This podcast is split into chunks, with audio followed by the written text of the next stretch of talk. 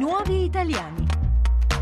Bentornati ai Nuovi Italiani, seconda parte della nostra trasmissione, con voi Francesca Sabatinelli e Fabrizio Silvestri. Ancora una cartolina diretta in Egitto, all'imboccatura del canale di Suez, a Port Said. La spedisce a Sam Migahed, per diversi aspetti la sua storia ricalca quella del nostro precedente ospite, anche lui agronomo, così come Mohamed, anche la vita italiana di Assem è legata ai mondiali di calcio del 1990.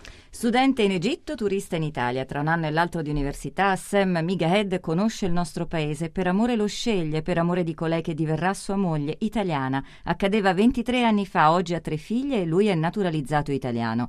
Per diversi anni Assem lavora nel campo del turismo, pur occupandosi di di marketing, sceglie di affiancare le guide che accompagnano i gruppi di turisti. È così che inizia il suo contatto con gli italiani. Col Crociera sul Nilo abbiamo avuto molti eh, di scambio opinioni con gli italiani sulla cultura araba. Ho visto che gli italiani proprio venivano, pensavano che tutti in Egitto abbiamo i cammelli, però eh, era molto bello. Ho preso un'idea sul eh, popolo italiano. Mi è piaciuto perché gli italiani sono un popolo eh, molto piace a parlare, scambiare, a conoscere conoscere e poi il Mediterraneo, questo è molto importante che è il Mediterraneo. Assem conosce molto bene la realtà dell'immigrazione in Italia, per questo ritiene che oggi sia come parlare di un corpo estraneo al nostro paese, che a suo giudizio non è preparato ad accogliere e tantomeno preparato ad aprirsi alla conoscenza e all'incontro. Io andavo alle scuole eh, le maestre sapevano che i miei figli sono musulmane o il papà musulmano o arabo, volevano sapere sulla cultura araba, sull'Islam.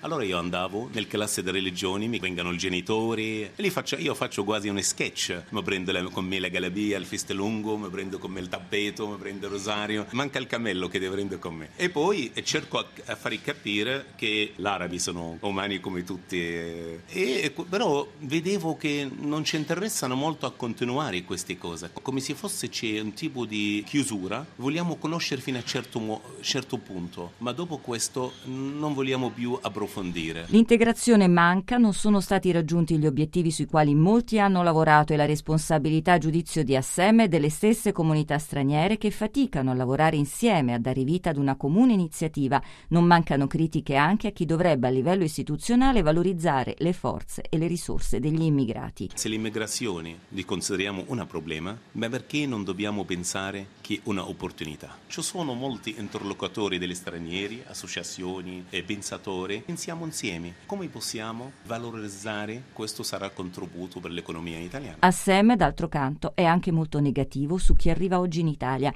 Descrive i giovani egiziani che cercano una vita qui e le sue parole sono taglienti. Io vedo che ragazzi che arrivano oggi sono ragazzi giovani, molto giovani, un basso livello di educazione, non parla bene l'italiano italiano e lui ha messo subito un pantaloncino, una, una maglietta scollata e pensa che lui è diventato occidentale. I maggiori che arrivano qua sono della Campania comunque. Arrivano molta gente, non, non sanno leggere, non sanno alfabetici. Io la prima volta vedo questo tipo di migrazioni che arriva in Italia anche di egiziano. Io non sono fiero di vedere questa gente eh, analfabetica, sono cosa proprio per noi strana. Sono giovani che arrivano dalle campagne egiziane, vittime di un gravissimo sottosviluppo, totalmente abbandonate per anni. Io non sono della campagna, ho avuto due occasioni per visitare la campagna, ho trovato la campagna proprio non so che cosa, campagna o medioevo. Io dormivo a casa di questo imam, ho svegliato il mattino presto, sono uscito, ho preso un piccolo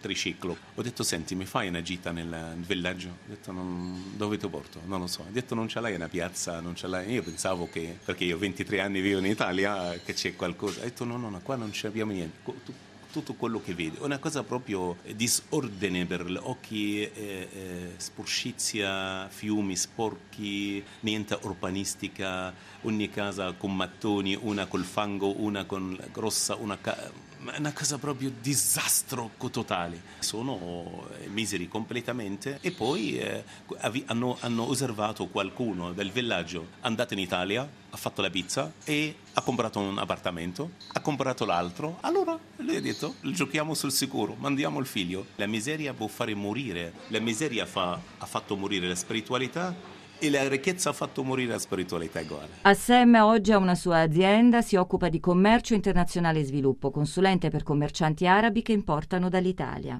L'Italia esporta parecchio, questo anno previsto anche l'incremento del 4% e l'Italia ha un'esperienza lunga in questo campo, una storia nell'esportazione delle tecnologie, macchinari, bisante. Attualmente il lavoro un po' calmo perché Libia ferma completamente le guerre, l'Iraq, eh, Siria. In Siria avevamo un progetto di mulino di grano con un'azienda italiana eh, in joint venture, abbiamo anche avuto il finanziamento, poi la guerra è fermato tutto. E si torna inevitabilmente a parlare di guerra, di quanto la violenza che sta infocando diversi paesi del mondo arabo, in parte anche l'Egitto, stia lesionando rapporti un tempo forti, solidi come quelli con l'Italia. Una delle prime conseguenze è il crollo del turismo, da sempre prima entrata per l'Egitto.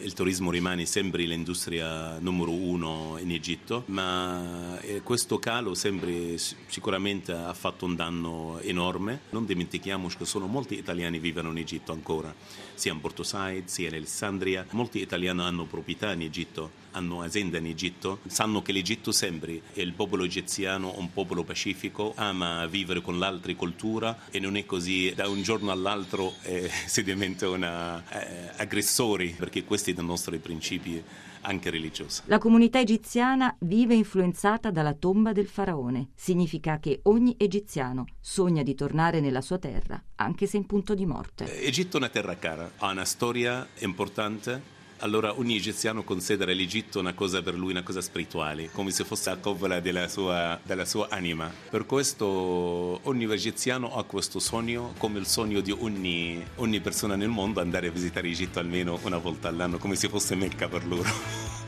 È di qualche giorno fa la notizia che nell'ultimo anno sono state salvate oltre 188.000 persone nel Mediterraneo, numero che a fine estate potrebbe raggiungere quota 200.000.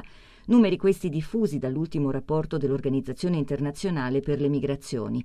L'ente internazionale con sede a Ginevra evidenzia anche gli sforzi straordinari delle forze marittime nel Mediterraneo, che continuano a salvare migranti in mare ogni giorno, a memoria anche delle 2000 persone morte nel Mediterraneo centrale, rotta tra le più pericolose da attraversare. Insieme a Kamel Belaitouche, mediatore interculturale, interprete al Tribunale di Roma e presidente dell'Associazione degli immigrati nordafricani in Italia, cercheremo di capire meglio chi sono gli immigrati provenienti dal mondo arabo arabo.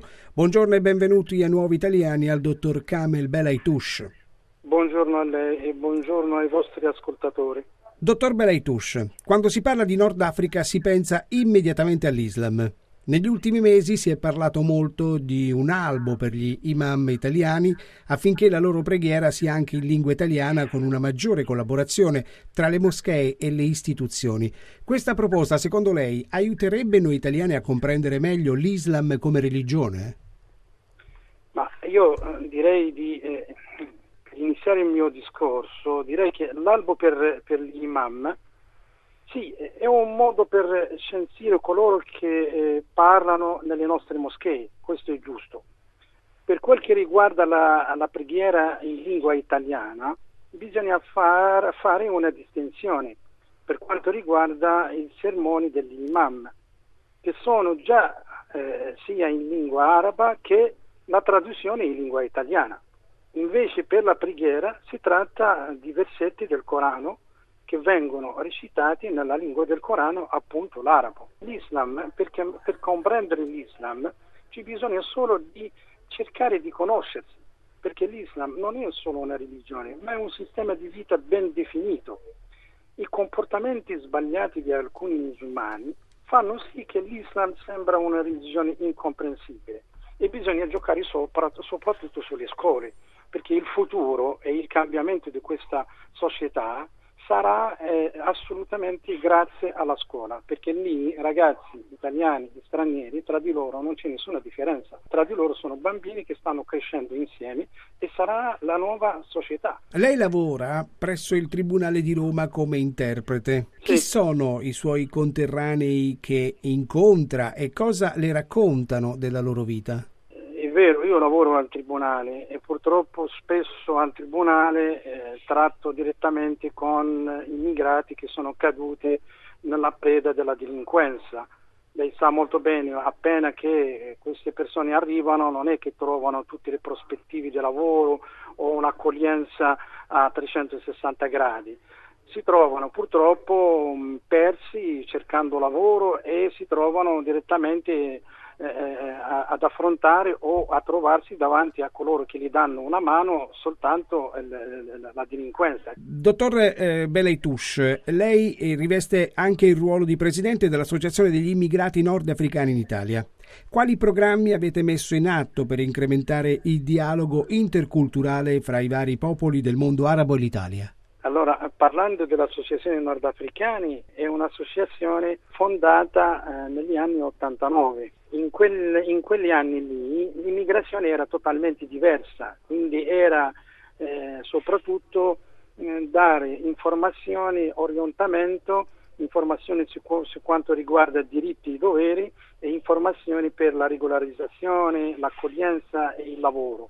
Ma strada facendo negli anni il modello dell'associazionismo è cambiato perché la richiesta de- dei cittadini immigrati è cambiata perché è diventato un altro, un altro, modo, perché il fatto che la maggior parte sono stabiliti, quindi il loro bisogno e le loro esigenze sono diversi, quindi è più stabile, allora ha più diritti e doveri, quindi l'associazione cerca sempre di aiutarli ad integrarsi. Un capitolo a parte sono i minori stranieri. Una componente significativa è rappresentata anche dai minori stranieri non accompagnati. Secondo i dati raccolti dal Ministero del Lavoro e delle Politiche Sociali, al 31 dicembre del 2012 erano presenti in Italia 5.821 minori stranieri non accompagnati, di cui più del 70% con unità superiore ai 15 anni.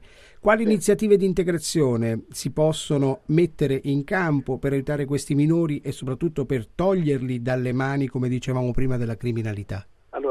Aiutarli bisogna ascoltare a questi ragazzi, ascoltare i loro bisogni e poi bisogna anche andare a cercare le loro comunità che già sono stabili. Ci sono delle associazioni delle comunità che purtroppo non vengono aiutate dalle istituzioni italiane. L'emergenza non si può vivere, bisogna avere, programmare le cose nel medio e lungo termine. Allora lì possiamo risolvere veramente tutti i problemi. Diciamo. Lei da quanti anni vive in Italia? Eh, ormai, bella domanda. Sono 27 anni. In 27 anni quante cartoline ha spedito verso il suo paese? Eh, questo mi fa venire le lacrime negli occhi, veramente, giuro, eh, perché ero spesso in contatto con mio padre che era, era preoccupato e voleva sapere un po' come sto e cosa sto facendo, quindi mandavo spesso lettere e anche qualche cartolina all'interno ecco, per dire che sto bene in questo paese, dandomi da fare ecco, per aiutare anche la mia famiglia. Grazie al dottor Kamel Belaitush per essere stato nostro ospite qui ai Nuovi Italiani. E anche per oggi siamo arrivati alla fine della nostra trasmissione. Vi ricordiamo che potete ascoltare questa e le precedenti puntate dei Nuovi Italiani dal nostro podcast radio1.rai.it. Da Fabrizio Silvestri, Francesca Sabatinelli e Davide Verticelli Regia, un arrivederci a domenica prossima. Buona giornata. Buona giornata.